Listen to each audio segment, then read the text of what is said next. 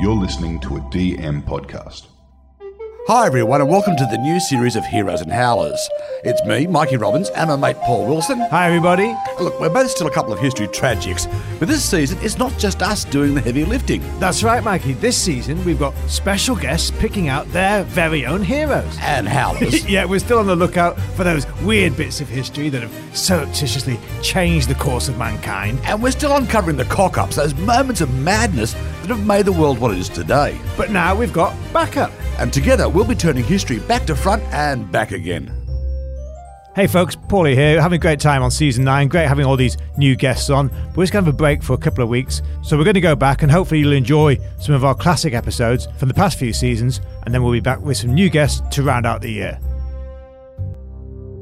G'day, folks. Now, there's been a lot of bubble talk recently here in Sydney during the lockdown, so we thought it might be a good idea to have a look at some bubbles in history, of course, you know, particularly the financial bubbles, with a term that's become synonymous, if you like, with the old speculation mania. And cock ups, mate. And, and let's face it, it pretty much all starts with the Dutch.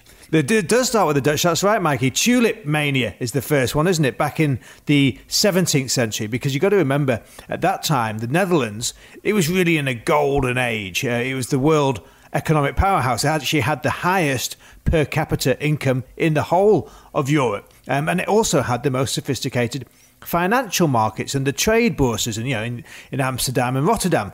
Um, now it probably won't surprise you if I tell you that the top three exports at the time were gin and herrings and cheese. Mate, three of my favourite things. but if I told you that by 1636 the fourth biggest export coming out of the Netherlands was tulips, you'll realise why we're talking about them today. Yeah, that's right, mate, because it's around this time in the early 1600s that tulips first make their appearance in, in gardens and vases of Europe. And it seems the Dutch were first in on the act when their ambassador brought some prize specimens back from the Ottoman court in Constantinople. And you know, like any new trend, um, they are very expensive. They've become the height of fashion, and they've got that intense colour, of course. But another reason why the tulips were so expensive is because their flowers don't last that long. You know, they only usually last for a week or two. And to get a flower from seed actually takes up to 12 years. But fortunately, it's around this time that they discover an easier way to propagate tulips via the bulbs rather than the seeds. Um, because every time a flower dies, the bulb underneath the ground, it sprouts these little buds. And you can dig these up um, in the autumn and transplant them in the winter, ready for the following spring. So, mate, this is almost tailor made to create one of the world's first futures markets. Exactly, yes. So you've got the flowers that come up in the spring. People go along, see which ones they like, and they start ordering the bulbs to be dug up um, in autumn. And so even before a single bulb changes hands, we've got these contract prices being set and certificates being traded, as you say, like a futures market. Now, this pushes up the price even more. And then the kicker there's this thing called the mosaic virus, which hits all the tulips in the Netherlands at the same time. Now, normally you think a virus is a bad thing, but this mosaic virus is that one that gives them all those split, variegated colours, you know, all the fancy tulips. So suddenly you start getting all these fancy breeds, fancy names, but the problem is the virus also slows down propagation. It's now taking about two or three years before each bulb will flower again. So the best tulips are getting rarer and, of course, once again, more expensive. So that by the time we get to this key year of 1636, Mikey, a single tulip bulb for the rare breeds will set you back the same amount as 10 times the annual income of a skilled artisan. So, mate, this is all happening in 1636. That's right. And by the time the harvest comes in that year, these right to buy certificates, they're changing hands as often as 10 times a day. When suddenly, out of nowhere, the whole thing collapses. We're now in the winter time, February 1637, and this is when they have all their big bulb auctions. Suddenly in Amsterdam, at the Bourse, there's not one buyer. Now, is this because they got yeah, the jitters over the prices that, that were being asked? Well, no one really knows, Mikey. That's the thing. It might even have been an organised boycott because of the high prices that are being charged. But not one person makes a bid. There's a complete refusal to buy and panic descends. You know, everyone's desperately trying to get rid of these certificates, and within days, the whole market is in tatters with just as many fortunes that are being made that are now lost. And with that, the first speculative asset bubble in history has burst. Yes, but mate, you have to remember the Dutch actually sort of learned their lesson with this.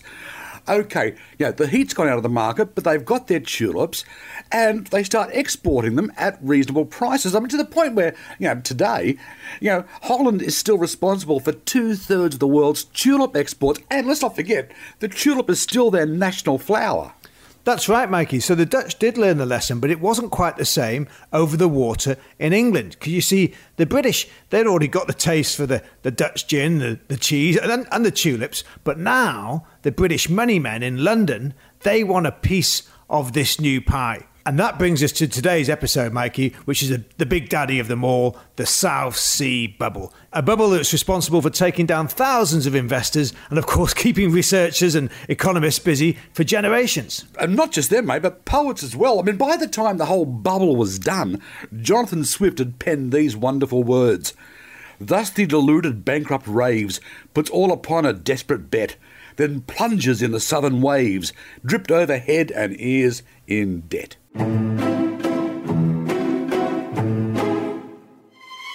G'day, folks. We're talking about one of the most famous economic bubbles of all time. It's the 18th century. We're talking about the South Sea bubble.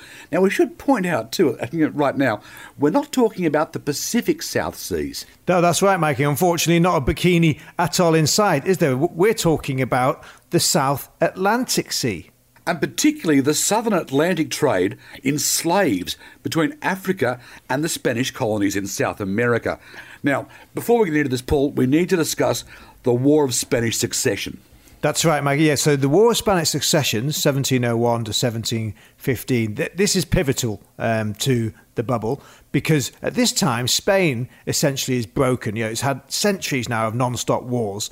And so France and the Holy Roman Emperor, they're sort of scrapping over the dead carcass with Britain sort of circling like a, a hawk around them. Now, by 1711, is the whole war's ground to a bit of a stalemate. And then when Joseph, the emperor, dies, the British government makes an offer and says, why don't we play umpire and draw up a peace treaty? Uh, because obviously this war is going nowhere. Now, as the architects for this peace treaty, yeah, Britain makes sure that it's going to do quite well for itself at the same time. In fact, in many ways, it's the big winner because this is the treaty that gives Britain Gibraltar and a base in the Mediterranean. And so now suddenly it controls not only everything going through the Pillars of Hercules, but also the major sea lanes across the Atlantic. And it's really at this period that the old Rule Britannia, um, Britannia Rule the Waves, really kicks off. And to be more specific, Paulie, the other big winner is London because it now becomes the global headquarters for trade and finance. That's right, Mikey, because the City of London, the merchant guilds, they use this opportunity um, to put one over their Dutch rivals in Amsterdam and Rotterdam to take over world trade. And then in 1715, when Louis XIV dies, suddenly Britain's got an open playing field. Yes, but by this stage, the South Sea Company's been going for a while. It was formed in 1711 as a joint stock company. Now, was that in anticipation of some advantage that would come out of this treaty? Well, that's it. The South Sea Company is created because Britain's been told that as part of the negotiations, the license to trade with the Spanish colonies is going to be up for grabs. Um, and that's the carrot that the South Sea Company dangle, if you like, to their investors. But actually, it's also just as much a front to raise as much capital as possible so they can invest that money in whichever crackpot idea comes along while they're waiting for the treaty to be signed, because they know that's going to take at least two or three years. Now, mate, I'm glad you mentioned crackpot ideas because you have to remember too, you know, the environment at the time. You got a place called Exchange Alley, which is not far from the Royal Exchange, but essentially is a very different world. Now, I'm not saying it was the black market, but to give you an example, in that alley, you've got Jonathan's Coffee House, which in 1698, it starts to list stock and commodity tr- uh, prices. And so it becomes a hang not just for stockbrokers, but actually it becomes more of a hang for rogue traders who've been kicked out of the Royal Exchange for bad behaviour. Yeah, well, that's right, Mikey, because of course the Royal Exchange, it dates back to Elizabeth I, doesn't it? Um, but this Exchange Alley, this has got all the, the dodgy deals, if you like, round the corner. Mate, you want to talk dodgy? One company floated with a prospectus to buy all the bogs in Ireland.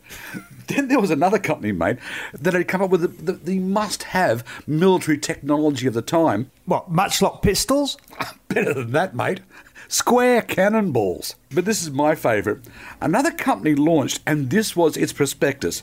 The company was for carrying on an undertaking of great advantage, but no one knows what it is. And mate, this company raised £2,000 for this, and that's almost £400,000 in today's money. Okay, so the Treaty of Utrecht is signed finally in 1714, and with that, the Spanish king promises to sell the license to the trade to the empire because the Spanish Empire, all the colonies, it's actually a closed shop, if you like, and I'm talking whether it's slave trade or normal merchandise. Now, France, for the past decade, they've held that license, but now the British government negotiate for the South Sea Company to be given the license and to be able to make the profits from not just the slave trade with the Spanish Empire, but also the contraband goods which captains would sneak on board to smuggle past the Spanish guards in the colonies.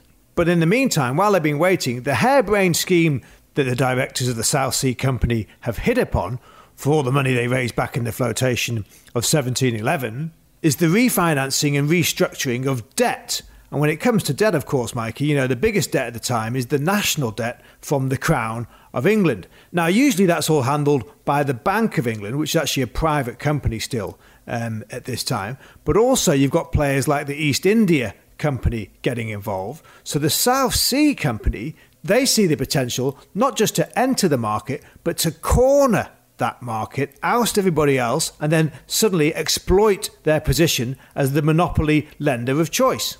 And also, too, mate, in 1714, you've got a new player on the field, King George I. And, mate, and he's more than happy to play ball this lot. I mean, it's more money for the crown. In fact, his son, the Prince of Wales, George II, while he's still prince, he becomes governor of the South Sea Company. George I, the court, the Postmaster General, even George's mistresses and a few MPs, they're more than happy to cheerlead the whole enterprise in return for a few shares on the cheap and a couple of backhanders. Well, that's it, Mikey, because they know if they get in on the ground floor, they're going to make the biggest windfall. Which brings us to a bloke called John Blunt. Oh, yes, John Blunt. And what a howler he was, eh, Mikey? Now, he's got quite a lot of form even before we get to the South Sea Company because he's one of a, a new breed which goes by the title of merchant banker. now, oh. and he's the new head of a company called the Hollow Sword Blade Company, which is sort of a, a quasi bank that's been responsible for organising and running what effectively becomes the first ever national lottery to raise money for the government. Yeah, that's right, mate. And this is what he tells potential investors in the South Sea Company. And, and this is a direct quote The greatest thing in the world is referred to you. All the money of Europe will centre among you. All the nations of the world will bring you tribute. And he promises a 100% return. I mean, mate, what could go wrong? Well, for the first few years, nothing, Mikey, because the share price just rises and rises. And of course, yeah, there's more spooking from the king. It's got the royal seal of approval. The House of Lords rubber stamps the license, and the South Sea Company is able to issue more and more stock on the back of it because it suddenly these guys like Blunt and his pals they realize now the big money is not just going to come from profits from trade it's not just going to come from profits from lending money to the crown, but it's going to come from profits from, you know, your Auntie Marge, your Uncle Joe, the good old amateur investors wanting to buy their shares, which they bought and they picked up as penny stock, but now are suddenly selling for a small fortune. Yes, mate, and this is where it gets really crooked. You know, the South Sea Company is willing to lend the money to these amateur investors so they can then buy stock from the South Sea Company. That's right, mate. And they also send their agents to the auctions to buy more shares and boost the price that way. You see, by now it's the beginning of 1720, and to give you an idea, in January they were selling shares for £128. By August, it's over a thousand pounds per share. Mate, this is basically Bitcoin in pantaloons. That's right, Mikey. But of course, nothing lasts forever, and the market now does smell a bit of a rat. So the Parliament launches an inquiry, which is, goes down in history as the Bubble Act. Um, and it's to investigate the malpractices that are going on and also to stop any new ventures jumping in on the back of this. But of course, the South Sea Company it's got all these MPs in its pocket. So it's able to stack the committees so that there's no investigation into their malpractice. And in fact, their share price goes even higher at this because, of course, now there's no competition to beat them to it. Yeah, but by now, Paulie, we're in August and people are starting to figure out the market is heading towards a cliff. That's right, because in August, the next instalments are due for these investors to pay for their new stock purchases. Now, of course, a lot of these investors, as you say, they're completely overexposed. They've got no liquidity. So, in fact, the only way they can pay for the installments on these new watered down options is by selling their original gold plated shares. you don't need to be an economist to realize that that's not going to be sustainable. Mate, you've got terrified investors by this stage. There's a run on the bank. It's, it's a house of cards. People are losing everything. Five private banks go under. But of course, all the, the real perpetrators, they've already sold their shares and walked away unscathed. Yeah, let's not forget, Blunt himself, of course, is being given massive bonuses, massive retainers every time there's a new round of stock going to market. Yeah, but mate, here's a good thing there's a bit of a backlash. In fact, there's a huge backlash. Eventually, Blunt will be stripped of his considerable estate. MPs will be expelled, and they even turn on the king for his backing of it, and even more so, they turn on his mistresses, and one mistress in particular. And I, I kind of like this story. The, the Countess Darlington. Now, mate, she was George's half sister, but they were sort of uncomfortably close, and uh, she wasn't popular, and that's how rumours get started. And she was a huge promoter of the South Sea Company. Well, the story goes she's in her carriage in London when an angry mob surround her and start jeering and booing her. Now, before I go any further with this, she was part of that Hanoverian court that came over with George I, so she did have a rather thick German accent. I'm saying this to apologise before I even start when I do my impression of her, which is more like Sergeant Schultz from Hogan's Heroes. Anyway, the story goes she sticks her head out of the carriage and shouts, Good people, why do you abuse us? We only come for your goods. At which point, some wit in the crowd shouts out, You came for our goods and chattels as well. I believe that's what you call an early Georgian mic drop. Yeah, it's hard for us to appreciate today just the sheer scale of that fallout, you know, with the, the Mar and Par investors losing thousands. But it wasn't just mug punters, was it, Mikey? Because you, you've already mentioned Jonathan Swift. He lost some money in it. And I think the, probably the most telling story involves a man who many regarded at the time and is still regarded today as the greatest mind of that age, Sir Isaac Newton.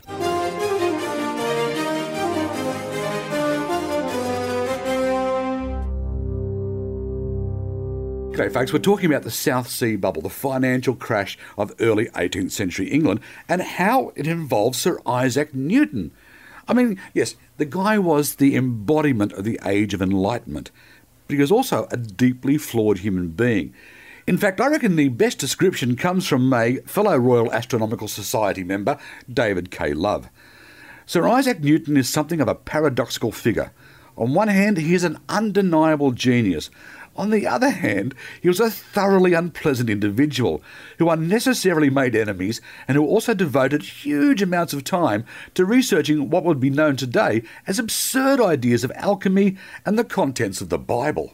Yeah, that's right, Mike. He is. He's famous for you know searching for the philosopher's stone, isn't he? And he's also got all those weird interpretations of the Old Testament and the, the Book of Daniel. In fact, he actually predicts from his reading of the book of Daniel that the world will end in 2060. Now, I'm a little too old for that to bother me, but as a younger man, don't say Newton didn't warn you. but mate, yes, Love was right. You know, you know, Newton was, uh, yes, he was a genius, but he was also a misanthrope, a misogynist, and he most probably died a virgin. But he was smart, wasn't he? And he and for 30 years he was also the master of the Royal Mint, which is how it gets into our story. That's right, mate. Because, of course, the master of the mint was exactly the sort of person who the South Sea Company wanted on board, and exactly the sort of person they wanted spruiking their shares. So Newton was offered the opportunity to get in early, and when he sells out in May 1720, he's made a whopping profit. But But he buys back in June. In fact, June the 12th, we actually have this diary entry of Sir Isaac Newton. At the Mint, did speak with Mr. Hall and Mr. Haynes on the vexing subject of the South Sea Company. Those good gentlemen did most earnestly speak of the merits of the company, since the fortunes of the Atlantic trade are greater than is generally supposed, and the risks somewhat less. Thus, shall request Dr. Farquhar that he both subscribe my redeemables for the new company stock and pursue his best endeavours to purchase stock in Exchange Alley. Exchange Alley, good old Jonathan's coffee house again. Correct. So he buys back in in June. By the time he gets out, the share price has plummeted 80%. He loses an absolute packet. But don't feel too bad for him. He still dies a very wealthy, unloved man. Yeah, now I'm not sure Newton's still being rich is much of a silver lining, but there is actually one good story to come out of this, Mikey, and it involves a man by the name of Sir Thomas Guy. He was a publisher, bookseller, parliamentarian at the time, and he was actually a massive skeptic of the South Sea Company, and he made a fortune through short selling, betting against the success of the company. Now, normally, you know, short sellers, I'd say, are dead set howlers themselves. But within the year, by 1721, this Sir Thomas Guy, he's used his newfound fortune to found London's new hospital. Oh, like Guy's Hospital, yeah, famous hospital. That's right, Guy's Hospital, that actually owes its existence to the bursting of the South Sea bubble. And in 1724, when Sir Thomas dies, he leaves the largest charitable contribution of the age to the hospital, which goes from strength to strength, and of course is very much still around today. Well, I'm glad we ended on a happy note, Paul. And look, if you've got any questions about bubbles or Isaac Newton, or if you've got any good Ponzi schemes you think Paul and I would like to get in on, get in touch. Any questions, any comments, just drop us a line on all your social media Twitter, Facebook, Insta, whichever you prefer. That's right, and always the same handle, at the rest is hist. The rest is history, and you'll find all that in the show notes. And wherever you're listening, don't forget to like, subscribe, comment on whichever platform you happen to use. It's always good to get your feedback. Yes, keep it all coming. Lots of fun And lots of maps. and lots of new guests to look forward to. Paulie, we've got guests galore, each with their very own hero and howler.